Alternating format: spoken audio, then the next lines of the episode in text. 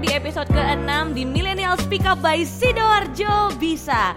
Dan di season kedua ini ternyata luar biasa ya, keluarga Sidoarjo Bisa baru menganggap aku bagian dari keluarganya karena aku baru dikasih kaos ini. Terima kasih ya, baru dianggap setelah masuk ke season yang kedua dan di episode yang keenam. Siapa sih co-foundernya ini ya? Kok baru-barunya ngasih saya kaos kayak begini? Kemarin-kemarin saya gak dikasih. Ah, aku butuh yang seger-seger kalau kayak gini nih, biar gak emosi jiwa gitu kan ya. Eh Tapi kalau ngomongin soal yang seger-seger di Sidoarjo buat tempat nongkrong yang jauh dari area yang bikin hiruk-pikuk, aku punya satu tempat yang jadi rekomendasi yang pas banget buat kamu yang setahunan ini mungkin udah sering lewat ya, jalan di area deket Gor sini. Apa nih? Kekopi, Kekopi, Kekopi. Hah? Tempat apa nih? Nah, makanya aku mau kenalin kamu sama ownernya dari Kekopi Coffee and Eatery, lokasi tempat kita syuting podcast di episode yang keenam ini. Langsung aja, uh, ini harus pakai efek gendrengan-gendrengan. Kalau di Surabaya kita punya Crazy Rich Surabaya, yang satu ini Crazy Rich Sidoarjo. Please welcome Kang Didin. Loh, kok gak ada suaranya? Oh, mungkin kalau saya bilang maju, maju ya. Oke, maju. Maju, Kang. Iya. Iya. Salam kenal, Kang Didin. Salam kenal. Ya. Apa kabar, Kang Didin? Baik. Baik. Ya. Maunya dipanggil Kang apa Om nih? Aku Kang tuh aja. Oh, Kang. Kang Didin. Oh, ya. Untung panggilnya Kang Didin. Coba kalau Om, wah, bisa aku jadi berubah lebih centil jadinya. Nanti saya manggilnya Te jadinya. Oh, iya. Emang komunitas mobil Om dan Tante. Kang Didin adalah owner dari Kekopi Coffee and Eatery. Iya. Benar? Benar. Udah berapa lama sih nih Om? Nih kayaknya baru baru aja sih ya, karena beberapa kali berlian lewat di ya. Arah Gor, terus ada tulisan Kekopi gitu. Alhamdulillah Kekopi ini baru setahun terakhir ini. Mm-hmm. Kebetulan bulan November ini ulang tahunnya. Oh. Yang ke yang ke satu aja, yang pertama. Oh, satu tahun. Yeah. Oh, first anniversary, happy first yeah. anniversary buat Kekopi. Yeah, terima kasih. Kemarin siapa yang M C-in acaranya? Yeah. Belum. Oh, belum loh. Belum. Sebentar lagi nanti ngundang aku ya. Yeah. Bener loh ya. Nanti harga belakangan lah. Yeah. Ada manajer saya di sana banyak kok, emang teman-teman Sidoarjo Bisa lah ya. Dan yang pasti dulur-dulur, kita untuk episode kali ini mau ngajakin kamu ngobrol-ngobrol sama Kang Didin. Uh, kalau misalnya kamu belum kenal, aku mau kasih tahu ya, beliau ini adalah kayak tadi aku bilang, graduate Sidoarjo. Kenapa enggak? Kenapa aku bilang gitu? Karena ngomongin soal bisnisnya cukup banyak, yang terlihat dan yang tidak terlihat, yang belum terpublish. Ada juga ya. Yeah. Kalau nggak salah, salah satunya yang ada milk-milknya juga itu kan ya? Iya. Yeah. Apa itu Om? Salah eh, satu kafe di Sidoarjo juga. Oh, salah satu kafe. Sampai hari ini. Sampai hari ini. Dulu dua ribu empat belas. Mm-hmm. Dan sampai hari ini masih buka, tetap eksis di Sidoarjo. Masih tetap eksis di Sidoarjo. Ya. Tapi backgroundnya Kang Didin sendiri apa sih? Memang udah lama main di F and B. Jadi gini, setelah uh, dulu saya setelah lulus kuliah dari perkapalan I T S Surabaya. Oh, okay. Terus uh, kerja di sebuah bank gitu. Saya sebelas tahun di bank. Sampai akhirnya pada tahun dua ribu sembilan mengundurkan diri, uh-huh. terus bisnis, memulai bisnis. Nah, karena ternyata bisnis itu e, perlu ada mentornya, perlu ada gurunya. Uh-huh. Saya mencoba untuk e, gimana sih bisnis itu. Akhirnya saya e, cari teman-teman, misalkan cari relasi dan segala macam di beberapa warkop atau di orang-orang yang ngumpul komunitas itu. Akhirnya mulailah saya bisnis advertising ini, yang sekarang sudah cukup besar, namanya Juta Asia Advertising. Oh, oke. Okay. Ya, dengan berjalannya waktu, tahun dua ribu empat belas saya e, pengen usaha kuliner, karena kalau kuliner itu kan nggak ada matinya. Mm-hmm. Semua orang butuh makan, butuh minum, gitu. Akhirnya saya bikin kafe saya di salah satu perumahan di Sidoarjo itu, e, kafe dengan basis susu, basis mm-hmm. milk. Nah, memang suka susu ya Om ya? Enggak enggak begitu. Oh, cuman begitu. Karena kan saya lihat di Sidoarjo itu kan ya banyak anak mudanya, terus hmm. mereka uh, apa namanya melek melek tentang kesehatan, oh, tentang okay. pendidikan. Otomatis pendidikan itu kan butuh minuman atau makanan yang sehat. Mm-hmm. Muncullah ide kafe itu. Itu dua ribu empat belas. dua ribu empat belas sampai akhirnya uh, saya dapat beberapa, beberapa penghargaan di salah satu media besar juga. Mm-hmm. empat tahun berturut-turut, terus tahun dua ribu sembilan belas saya buka kopi ini. dua ribu sembilan belas buka ya, di Kekopi. Kalau di sana itu kan basisnya susu, kalau di sini kan D N A-nya kopi. Kopi. Gitu. Ya. Tapi Om lebih suka susu apa kopi? Nah, suka dua-duanya. Suka dua-duanya. Ya, jadi kopi juju, mi pan zuzu zuzu. Eh, tapi menarik ya, Om itu dulu kuliahnya di I T S perkapalan. Iya. Tapi terus kerjanya di bank. Iya, kan sama. Peran, perkapalan, perbankan jadi. Kayaknya doang. Perkulineran gitu. Hilang jadinya ya. Jadi perhamaannya doang gitu kan. Waktu itu di bank di Sidoarjo juga. Iya. Kebetulan terakhir saya menjabat pimpinan cabang salah satu bank swasta di Sidoarjo. Wow. dua ribu tujuh dua ribu delapan. dua ribu tujuh dua ribu delapan. Jadi sudah menyamai asisten presiden direktur gitu ya, Om ya. Iya, kalau sekarang sudah mau apa aja bebas. Oh, kan iya. Usahanya sendiri. Iya, iya, mau iya. Presiden, mau mau komisaris, mau, mau apa aja mau apa terserah, terserah gitu kan. Iya. Tinggal tapi, tulis aja kan. Tinggal tinggal iya, tulis gampang. Aja. Umumnya gitu kan ya. Tapi kan unik Om, kalau Om kuliahnya perkapalan. Ya kan? Iya. Terus akhirnya ke bank. Di bank waktu itu memang mulainya langsung dapat jabatan gitu Kak Om? Awalnya kalau di bank dulu customer service ya. Okay. Customer service terus naik jadi head C S itu, terus naik-naik assistant manager sampai akhirnya pada jadi pimpinan cabang itu. Jadi pimpinan cabang terus iya. Om lepas gitu aja? Iya lepas begitu aja. Loh, saya tak benar Om, gajinya pimpinan cabang tuh kan dua digit kan? Jelas memang. Iya puluhan kan? Juta lah. Puluhan juta kan. Terus kok bisa-bisanya gitu loh Om, Om lepas. Siapa sih yang gak pengen ada di posisinya Om? Terus Om pimpinan cabang. Ya ampun, anak-anak bankers kamu yang memulai karir di bank pasti tahu harus memang mulainya iya. Tuh bertahap dari bawah. Terus Om lepas gitu aja? Iya memang saya berpikirnya begini. Kalau eh, waktu itu saya kan jadi eh, salah satu pimpinan itu, saya mikirnya semua itu sudah settle. Jadi mulai saya kalau misalkan kerja pagi sore pagi sore dengan pakaian rapi berdasi berjas begitu, tapi ya saya mikirnya kayak kok kayak orang bodoh gitu. Sebenarnya saya bisa lebih mampu bisa mampu uh, melebihi dari itu gitu loh misalkan. Kalau kita eksplor gitu, diri kita kalau siapapun orangnya, iya maksudnya. Jadi kalau misalkan kita uh, aktivitas selain itu kita bisa menghasilkan jauh lebih tinggi dibanding di pimpinan cabang itu. Mm-hmm. Makanya saya akhirnya berusaha belajar bisnis, akhirnya sampai hari ini uh, sudah memiliki beberapa perusahaan. Oke, okay. Ya. Jadi uh, Kang Didin bisa dibilang pada saat itu walaupun gajinya udah dua digit, tapi ngerasa kayaknya uh, terkungkum di satu tempat. Iya, betul, betul. Nggak bisa mengeksplor dirinya iya, lebih lagi kayak iya. Gitu. Apa apa memang karena itu beban kerja semua orang kayak gitu ya, uh, Kang ya? Itu tergantung ya, tergantung bagaimana kita menghadapi sesuatu ya. Kadang-kadang orang itu merasa enjoy, merasa nyaman. Tapi kalau saya, bagi saya kalau misalkan hanya di situ aja, nggak ada yang lebih tinggi ya. Namanya manusia kan harus harus ada target gitu. Atau target gini, yang lebih bagus gitu. Gini Kang, mungkin waktu itu Kang Didin ngerasa kayak gitu karena udah settle, gaji udah dapat lah. Paling nggak, ya. Oke okay, aku udah udah dapet segini, tabungan udah ada nih. Aku pengen lebih lagi. Ya, sebenarnya pengen pengen dapat lebih itu nggak nggak cuman masalah mengeksplor tapi juga juga pengen nyoba hal yang lain itu pun tapi dalam kondisi sudah settle. Tapi maksudnya berlian yang pengen berlian pengen tahu adalah apakah ingin mengeksplor diri itu harus udah ada di kondisi settle dulu kayak Kang Didin. Sebenarnya gini, kalau kalau kita mau bisnis ya tidak harus di posisi settle karena kadang orang-orang kalau sudah di posisi settle itu malah takut. Kalau mau riset, oh, iya bener, karena bener. Sudah terlanjur terlanjur nyaman itu. Bener-bener. Tapi kalau misalkan mulai dari awal bisnis itu malah malah lebih bagus. Jadi bisa karena dibilang waktunya kan panjang, otomatis iya, iya. Target yang kita capai kan bisa dapetin jauh lebih besar. Gitu. Jadi kayak Kang Didin kan. Tuh udah udah naik lift sampai ke lantai dua puluh, iya. Ya kan, udah pakai jas dan lain-lain, ditinggalin gitu aja jasnya, turun ke bawah pakai sendal jepit sama kaosan aja. Iya gitu. Benar, begitu. Dan nggak semua orang mau kayak gitu, apalagi yang udah posisinya di atas ya, ya Kang? Tidak semua orang, karena waktu tahun dua ribu sembilan dua ribu sepuluh ketika saya sudah resign ternyata berat juga bisnis. Jadi saya sampai ya pakai motor dari Sidoarjo ke Surabaya. Tadinya naik mobil. Nyari, iya sebelumnya mobil mewah macam mm-hmm. Kalau misalkan untuk ukuran pimpinan cabang ya.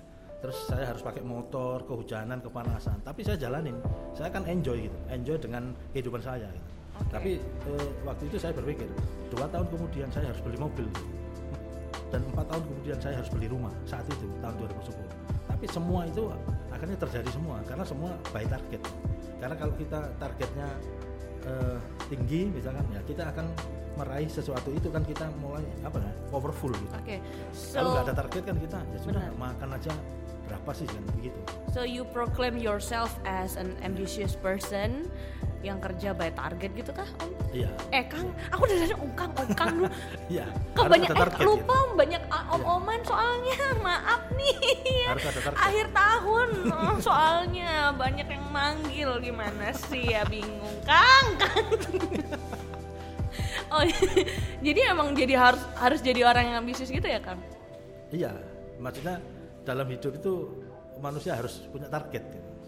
Hmm. Jadi kalau misalkan kita targetnya A, ya kita paling tidak minimal powerful, kita pola pikirnya apa yang kita lakukan itu sesuai target A itu. Tapi dan waktu ada memulai target, itu kan, Kang Didin usia tiga puluhan? tiga puluh ya, tiga puluh satuan. Itu tuh usia dimana lagi produktif ya, produktif, produktif produktifnya banget. banget. Memang sekalian memanfaatkan momentum ya. Iya, produktif banget ya. Eh terima kasih masnya. Wah apa nih? Apa nih apa nih apa nih Kang? Onion ring ini. Onion ring, aku ya. Boleh coba nggak? Iya silahkan. Bentar nih aku mau coba ya. Kang Didin juga ambil satu dong, jadi kita makannya barengan ya. Nih. Oke, ini adalah onion ring product. Special produk dari Kekopi. Hmm. Kedengeran nggak keril-kerilnya? Hmm. Hmm. Mantap ya. Hmm. Hmm. Ini baru onion ring. Baru onion ring. Makanannya ada apa aja Om Dino? Oh, banyak. Mm-mm, apa aja? Ada nasi goreng, ada mm-hmm. kopi sampler mm-hmm. gitu. Ada banyak. Ini memang sengaja. Tinggal pilih aja. Di tempat biasanya kan kalau kafe snack doang. Biasanya begitu, tapi kita mengakomodir orang-orang yang kadang-kadang butuh makan atau lagi lapar, kondisi pas lagi kerja atau gimana gitu. Karena posisinya strategis banget sih, yeah. Deket gor. Yeah. Anak-anak sekolah bisa kesini, anak kuliahan nih kayaknya kita lihat juga di sini ya Kang ya, yeah. Banyak yang lagi ketemu sama klien atau yeah. yang W F H maunya ke sini. W F K, work from Kekopi. Kekopi. Bisa di sini. Iya. Wifi kencang. Belum lagi minumannya nih. Ini ada apa aja nih, Kang? Itu candy berry dong. Candy berry. Paling, paling favorit di sini. Ini paling favorit. Iya. Ini kopi atau bukan? Yang ini. Tanpa kopi. Oh, ini yang non kopi. Oh, berarti ada yang non kopi ya? Ada non kopi, ada yang teh juga ada. Berarti aman kalau misalnya mungkin kamu nggak uh, suka kopi, tapi di tempat Kekopi ini juga ada kebalik. Nah, ini dia. Ini apa nih Kang, candy berry itu? Candy berry itu dalamnya ada susu, mm-hmm. ada uh, manis, liquid, mm-hmm. uh, simple sirup, mm-hmm. ada powdernya candy. Mm-hmm. Ya. Tapi manisnya nggak enak ya? Ya. Waktu itu Kang Didin waktu mau mulai ngeracik semua sendiri atau gimana? Semuanya sendiri. Semua sendiri. Otodidak. Otodidak. Ya, prinsipnya kan kalau kita mau pelajari kan semuanya bisa di dunia ini. Hmm, oke. Okay. Tinggal kalau kita yang... mau atau enggak. Oke, okay, tapi kalau misalnya ngecoba ngeracik kayak gini berarti memang sudah ada uh, Kang Didin memang bawaannya emang udah suka kulineran. Ya minimal kalau kita ngerjain sesuatu harus suka dulu, hmm. berdasarkan cinta ya. Sama kalau misalkan kita pacaran itu kan asik. Kita tanpa mengenal waktu ya. Asik. Mau malam mau dini hari telepon, nggak nggak pernah lelah. Sama kalau kita kerja gini kan kalau berdasarkan cinta ya seneng. Akhirnya jadi memang hasilnya juga bagus. Ngelakuin tulus, sesuatu ya. Karena punya passion di situ ya. Ya. Mau passionnya makan. Atau passionnya ngejar duit pun itu termasuk passion, passion. Ya dan benar. Itu yang akan ngedrive kita buat ya. Ngelakuin sesuatu. Kalau punya Kang Didin satunya ini apa warnanya hijau tuh? Ini green matcha frappe. Matcha, coba dong Kang Didin yang ya, sekarang yang nge-review yang nge-review gantian gantian ya. Kapan lagi gitu kan harusnya ya? Harusnya Mbak Berlian yang nge-review. Kalau saya yakin nih aku ambil iya. semua nih. Oh boleh ya mau kalau gitu aku. Kalau dikasih mah mau. Kan udah ini sudah biasa ini. Eh Kang Didin by the way ini bukanya tiap hari apa aja ya di Kekopi? Kalau sini tiap hari buka uh, Senin sampai Minggu jam sembilan sampai jam sebelas malam. Tapi kadang-kadang kalau misalkan uh, pelanggan mau lebih dari itu ya bisa tinggal ngomongin sama ini aja. Oh boleh. Manajer kafenya gitu. Bobo di sini pun enggak apa-apa. Boleh. Kalian bersih-bersih ya. Makan numpang doang. Ini macanya kerasa banget loh. Iya. Enggak enek kan? Enggak, enggak, enggak. Enggak karena biasanya kan maca itu kan ada yang kayak baru berapa kali udah enek gitu kan iya. ya. Tapi ini pas banget. Makanya harus ingat ke kopi ini. Makanya harus ingat ke kopi. Instagramnya di mana, Kang? kekopi dot i d. kekopi dot i d. Kamu bisa lihat aja di situ banyak postingannya, updateannya. Atau mau tanya-tanya uh, ke adminnya ke kopi, bisa nggak nih? Kalau ruangannya nih kayaknya kan ada yang indoor. Ya, ya. Ada yang outdoor juga, misalnya kamu dulur-dulur mau pakai untuk acara ulang tahun, ulang tahun engagement apa, atau ya. meeting sama teman-teman sekantor nih kayaknya pas bisa, ya di sini ya. Ya. Di lantai dua bisa nampung lima puluh orang. Oh, jadi ini ada dua ya, lantai? Ada dua lantai. Oh. Ada uh, virtual office juga, kalau mau sewa di sini bisa. Oh, wow, wow, wow, keren, keren, keren, keren, virtual office di Kekopi. Wah, ini pas nih berarti kayak ala-ala co-working space. Ya. Begitulah. Bener ya? Ya. Pantesan dari tadi tuh aku waktu keliling-keliling dulur-dulur ada yang lagi ngomongin soal lamaran kerja, ada yang lagi nge-interview, ya ada yang anak kuliah lagi uh, sama dosennya lagi pada uh, sekolah kuliah dari kuliah online. Jadi pas ya nih ke kopi ini kayaknya buat dulur-dulur di Sidoarjo, daripada kamu di rumah nggak produktif, ya. Mendingan ke kopi aja. Tapi aku penasaran sama kaosnya Kang Didin ini, dari tadi aku liatin mulu ya. Bangga Indonesia dot com. Lihat ini kaosnya, kaosnya kok Kang. Ya. Karena sangat six pack banget. Hmm. bercanda bercanda. Ya. Bangga Indonesia dot com. Ya. Apa ini Kang? Bangga Indonesia dot com itu salah satu uh, perusahaan saya bidang media. Oh, ada lagi. Iya, jadi awalnya dulu okay. tahun dua ribu tujuh belas saya hmm. punya Bangga Sidoarjo dot com. Hmm. Terus eh, karena gini, saya meskipun bukan orang Sidoarjo tapi saya pengen bangga sebagai warga Sidoarjo. Ya, makanya ya. saya bikin Bangga Sidoarjo dot com. Terus eh, saya mikirnya gini lagi, kalau Sidoarjo aja mungkin kurang luas. Okay. Saya bikin lagi Bangga Jatim dot com. Woy. Biar lebih luas lagi karena luas. Kita ngasih informasi untuk warga Jawa Timur kan. Hmm. Eh, terus kita pengen lebih luas lagi. Akhirnya muncullah ide uh, setahun lalu itu Bangga Indonesia dot com. Mm-hmm. Nah, gitu. mm, jadi awalnya kayak punya, punya, punya, punya. Nah, keenaan. Bangga Indonesia ini sekarang sudah digawangi oleh beberapa orang yang pengalaman dari media besar. Gitu. Berarti awalnya Bangga Sidoarjo dot com ya. Terus ke Bangga Indonesia. Iya. Ini media untuk nge-highlight apa nih Om? Nah ini nanti ini uh, bicara tentang lingkungan, tentang bagaimana membanggakan sebagai warga Indonesia kita. Sampai supaya orang-orang juga ngerti ada merasa banyak hal potensi dan positif, juga berita-berita bagus positif, dan yang positif dari Indonesia. Tentang Indonesia. Tentang Indonesia. Wow, keren juga ya. Ya. Jadi total media ada, advertising ada, ya. F and B ada. Banyak banget Om, gak mau bagi satu buat dulur-dulur atau buat aku? Boleh lah, kita nanti bisa sinergi. Bisa ya? Boleh bersin- ya, bersinergi, ya, bersinergi bersama-sama ya. Tapi mungkin yang dipikiran dulur-dulur mikirnya gini, ah Kang Didin mah pasti udah karena punya modal makanya bisa bikin kayak gini semua. Aku apa kabar, masih muda, gaji gak jelas, jabatan belum tahu, di kantor kayak gimana, gimana bisa aku jadi kayak Kang Didin? Ya bisa. Karena prinsipnya kalau modal itu buat saya sepuluh persen. Hah? Selebihnya itu hanya ya kemampuan kita, kemauan kita. Kok sepuluh persen kan? Iya, hanya sepuluh persen aja. Malah justru saya uh, mulai bisnis itu tanpa modal, relatif tanpa modal. Seriusan? Iya, jadi minimal kayak gini ya. Kalau misalkan saya waktu jualan S T M J waktu itu ya. Jadi dulu pernah jualan S T M J, iya. S T M J yang benar-benar di pinggir jalan. Iya, di pinggir jalan, di alun-alun Sidoarjo. Astaga, ya ampun. Seriusan kan? Iya. Dari seorang uh, kepala cabang. Iya. Ya. Sampai pernah dikejar petugas yang itu, yang ah. kejar. Dikejar-kejar gitu. Akhirnya saya jualan S T M J di depan rumah gitu. Iya, jadi relatif tanpa modal karena apa? Piring, gelas, sendok kan yang sudah ada di dapur kita gitu. Okay. Mejanya juga tinggal naruh aja di depan. Kompor juga tinggal saya ngomong istri saya, nanti jangan masak dulu. Kalau jam empat sore, karena saya jualan jam empat sore sampai jam dua belas malam. Jadi saya bilang jangan masak karena kompornya apa? Buat jualan S T M J gitu. Kan relatif tanpa modal kan. Yeah, yeah, yeah. Tinggal kita aja mau atau enggak kan gitu. Mau malu atau enggak dan nah, mau nyoba iya. atau enggak. Kalau saya sudah urat malunya udah putus. Karena saya dididik sales di salah satu bank itu sudah pernah jadi uh, marketing terbaik di Indonesia waktu itu. Wih, keren. Jadi memang jadi udah biasa lah. Maksudnya. Udah biasa ya, lah ya biasa. Kayak muka tembok ya Om, iya, orang iya. mau ngomong Kang Didin ini kan yang biasanya bawa mobil mewah, iya. sekarang jualan S T M J. sekarang udah punya banyak perusahaan ya, itu memang butuh waktu ya Kang ya. Butuh waktu. Tapi butuh gimana proses. Gimana ya Kang kalau kita ingin memulai sesuatu tapi supaya target tuh bisa terpenuhi, apalagi Kang Didin tadi kan orangnya ya apa caranya dalam waktu dua tahun aku harus punya mobil, nanti dua tahun lagi aku harus bisa punya rumah. Apalagi untuk usia-usia pada saat itu usia-usia produktif. Ya. Ya. Jadi gini, kalau kita ini katakanlah punya target satu dua tahun ke depan satu miliar misalnya, hmm.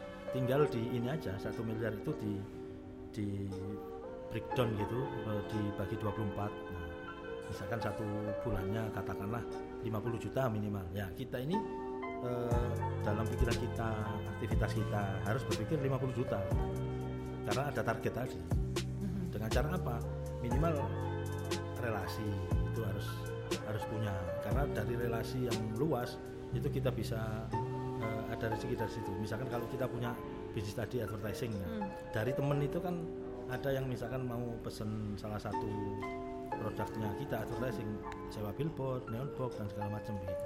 Nah, oh, okay. it, itu salah satu cara untuk mencapai target yang kita inginkan tadi. Dan segala cara dicoba, yang penting halal, yang, yang penting, penting halal, sesuai ya. target ya apa caranya lima puluh juta. Ya. Hmm. Nah, gimana supaya kita ini uh, udah menetapkan target ya Kang ya. ya. Terus ketika tidak mencapai target tersebut, kita enggak kecewa-kecewa banget atau mungkin menumbuhkan lagi rasa ayo iso aku iso aku itu kan enggak gampang ya Kang ya. ya. Jadi kalau kalau itu pasti ada sedikit kecewa, tapi namanya pengusaha itu kan mengusahakan, pengusahakan, mengusahakan. Gimana caranya harus harus berusaha kan gitu. Kalau misalkan nggak nggak capek terus ya begini aja, berarti bukan pengusaha. Hmm. Bukan pengusaha kalau nggak kalau belum pernah apa ya belum pernah modalnya habis dan nggak balik. Ya, kalau itu udah biasa. Itu mah udah biasa. Jadi kalau kamu baru tapi sekali kan, dua kali. Tapi yang penting kan gimana caranya kita usaha tapi tanpa modal. Modalnya apa ya? Kemauan kita itu. Kemauan, ya. kemauan dulur-dulur ya. Makanya kalau misalnya kamu pengen tahu cerita-cerita lebih lanjut sama Kang Didin, main-main aja ke Kekopi ya. ya. Jadi biar tahu Kang Didin ini nggak pelit ilmu loh. Ya, ya. Sering banget uh, jadi pembicara di seminar-seminar ya, juga di kan. Kampus, di beberapa sekolah, kampus sekolah, juga ya. ya. Jadi memang udah pengalamannya banyak banget, udah kayak uh, Daddy-nya Sidoarjo, asik. Ganti nama ya boleh nggak Daddy ya. Didin? Boleh. Ya, boleh. Ganti ya. aja ya. Jadi nggak Kang Didin ya, jadi Daddy aja ya. ya. Kalau Kang Didin ngelihat perkembangan di Sidoarjo ini, uh, bisnis apa yang oke okay buat dulur-dulur untuk mulai tanpa modal? Tanpa modal. Ya. Apa coba ayo? Ya. Cari wong Jawa M M. Maklar macam-macam. Iya kan. Saya man- man- register manajemen bukan ya. Jadi ya sekarang itu apa sih susahnya gitu. Ya semua orang bisa. Misalkan katakanlah tetangga kita produksi sepatu misalkan. Kita tinggal foto aja ini harganya berapa, kita share by W A, sudah dapat duit, jadi duit. Itu kan tanpa modal juga. Kalau misalkan perlu wifi ya di Kekopi ada wifi nah. tanpa ini tanpa beli paketan kan begitu. Mau foto produk di sini juga bisa, bisa. Nanti dapat saku dari Kekopi. Oh, oke okay. Makelar macam-macam ya iya. Jadi menjual apapun yang ada di sekitar kita iya. Tapi gimana caranya bisa menjaga relasi supaya kita kesannya ah kocok-kocok nambah arku titik titik di bisnis no titik titik ini jaluk bat titik titik jaluk eh kayak ono sangu ya kan ada ya kan maksudnya kan kita kita pengen tetap bisa berteman tapi kan untuk profesional antara teman dan memanfaatkan manfaatkan teman juga untuk uang kan ya. Supaya smooth kan agak susah ya, ya Kang ya. Ya itu gini, kalau misalkan sesama teman ya nggak usah ditawarin, nggak usah ditawarin mungkin ditaruh di status atau ngomonginnya ngomongin e, kalau temen ini kebutuhannya apa kita cari tahu kebutuhannya apa baru kita e, kasih solusi gitu. Jangan setiap ini terus tawarin tawarin gitu orang kesel juga. Mm-hmm. Jadi kalau misalkan dia e, dia pasti waktu itu perutnya sakit berarti kita kasih solusi apa obat untuk ini, gitu. Jadi kita ini sebagai solusi gitu. Benar-benar. Setelah itu baru kita tawarin nantinya gitu. Arahnya ke sana. Gitu. Ah, halus. Smooth, smooth ya, halus ya karena ada misalnya nih lagi pandemi kan banyak ya beberapa teman atau mungkin dulur-dulur tuh ini jualan apa sih kayak suplemen kesehatan dan lain-lain ya. Kadang karena baru nyoba akhirnya broadcast, broadcast. Posting semuanya yeah. kan. Padahal ada cara smoothnya ya. Lihat kebutuhan orang ya. Itu salah satunya kan untuk ya. Lihat pasar dan market ya. Tuh gitu kan ya Kang ya, ya. Bener Jadi kalau misalkan kita marketingan ke orang, itu kita anggap salah satu teman kita itu kan dia pakai baju misalnya. Nah, hari ini kita ngomongin baju dulu. Kalau kita sudah dapat, besok ngomongin celananya dulu gitu. Oh, berarti setelah memang itu, ya, gak bisa langsung ya, Kang? Gak bisa langsung tabrak gitu, enggak. Jadi dia kebutuhannya apa, kita kasih solusi. Solusinya ini gitu. Jadi kita memberikan solusi. Akhirnya orang kan, oh ternyata cerdas banget nih si A ini. Oke. Okay. Jadi karena untuk memberi solusi, bukan bener. bukan nawarin barang gitu. Oh iya iya iya. Iya iya iya iya ya, benar-benar. Jadi oh, sebagai dulur-dulur kalau pengen jadi maklar macam-macam juga ya, atau mau jual apapun, lihat kebutuhannya dulu. Lihat kebutuhannya. Uh, pastikan kamu tuh menjadi solusi atau jawaban ya. Buat orang yang nyari kamu, baru kasih produknya. Ya. Nah, itu proses ya untuk kayak gitu ya. Karena kan kadang mungkin kesel, huh, udah ditawarin banyak-banyak, udah pendekatan gini-gini kok nggak beli-beli sih. Pernah nggak kayak gitu? Apa? Pernah nggak kayak gitu? Itu namanya. Oh. Terlalu semangat. Terlalu semangat target. Terlalu semangat targetin ya. Apalagi nih Kang, um, bisnis yang mungkin bisa dicoba buat dulur-dulur yang tanpa modal selain menjual macam-macam itu. Tanpa modal ya bisa, misalkan warga dulur-dulur Sidoarjo katakanlah belajar bikin artikel gitu. Kita kan ada kelas yang uh, free juga di Bangga Indonesia itu. Misalkan nanti uh, artikelnya bagus, kita muat di Bangga Indonesia itu kan ada fee juga. Eh. Nah, bisa jadi kan copywriter. copywriter. Aku mau kalau itu content writer, bisa. copywriter ya. ya. Bisa. Kamu suka nulis dulur-dulur, tulisan kamu dipajang di Bangga Indonesia dot com, dipublish dapat ya. duit juga. Makanya kamu coba buka deh websitenya Bangga Indonesia dot com. Di situ ada banyak sekali artikel-artikel yang luar biasa positif yang meng-highlight soal negara kita ya, tentang Indonesia. Oke deh, terakhir minimal, nih minimal apa, gini, apa tuh Kang? Bangga Sidoarjo itu lahir dari eh Bangga Indonesia dot com itu lahir dari Sidoarjo untuk Indonesia. Asik. Bangga Indonesia kalau ditanya tempat tanggal lahirnya di Sidoarjo. Sidoarjo. Keren. Harus bangga Sidoarjo. Harus ya. Sidoarjo Bisa ex Bangga Indonesia dot com. Mantap. Ya. Gimana Kang Didin, ada wejangan apa yang mau dikasih buat dulur-dulur juga ya. nih, dan harapan kedepannya untuk Kekopi juga? Ya, eh, saya punya target bahwa Kekopi ini nanti tahun depan bisa seratus cabang. Amin. Di Indonesia. Karena ada Bangga Indonesia untuk support tim kreatifnya. Gitu. Terus eh, kalau mau bisnis, ya misalkan kalau mau sharing-sharing dengan kita, dengan saya Kang Didin bisa ke Kekopi gitu. Intinya kalau misalkan mau berhasil apapun ininya harus komitmen terhadap diri kita. Komitmen, karena komitmen itu kunci sukses uh, seseorang. Komitmen, komitmen itu dalam arti apa? Komitmen waktu, komitmen kalau misalkan kuliner ada rasa, komitmen uh, disiplin begitu. Jadi harus komit sama kemauan kita. Uh, selama ada kemauan pasti dibuangkan jangan. Iya. Dan selama pekerjaan yang kita lakukan itu halal, ya, nggak serong sana serong sini, pasti ada jalannya pasti gitu ada ya Kang ya. ya. Oke deh kalau gitu Kang Didin, uh, Dedi kita sekarang manggilnya, oke? Okay? Dedi Didin, thank you so much, udah sharing-sharing sama iya. kita. Nanti kapan-kapan kita main kesini lagi sama main-main yang ini ya, ke tempat iya, yang susu-susu itu. Iya. Sukses dan sehat ya. selalu buat yang ya, Didin. Thank you buat dulur-dulur Sidoarjo. Semoga bisa menginspirasi kamu semua yang mungkin di akhir tahun atau mungkin di awal tahun kamu dengerin ini lagi ngerasa kayak aduh aku bingung harus start apa lagi, harus usaha apa lagi. Semoga cerita dari pengalamannya Kang Didin ini bisa menguatkan kamu bahwa kamu bisa juga kok ya. Walaupun awakmu arek Darjo isok lah ya, mau bikin apa bisnis F and B atau usaha apapun itu selama kamu ada kemauan, dan jangan lupa juga relasi itu penting. Makanya keep in touch sama kita di Instagram at sidoarjo bisa dot i d. Jangan lupa subscribe YouTube-nya Sidoarjo Bisa dan juga di Spotify Sidoarjo Bisa.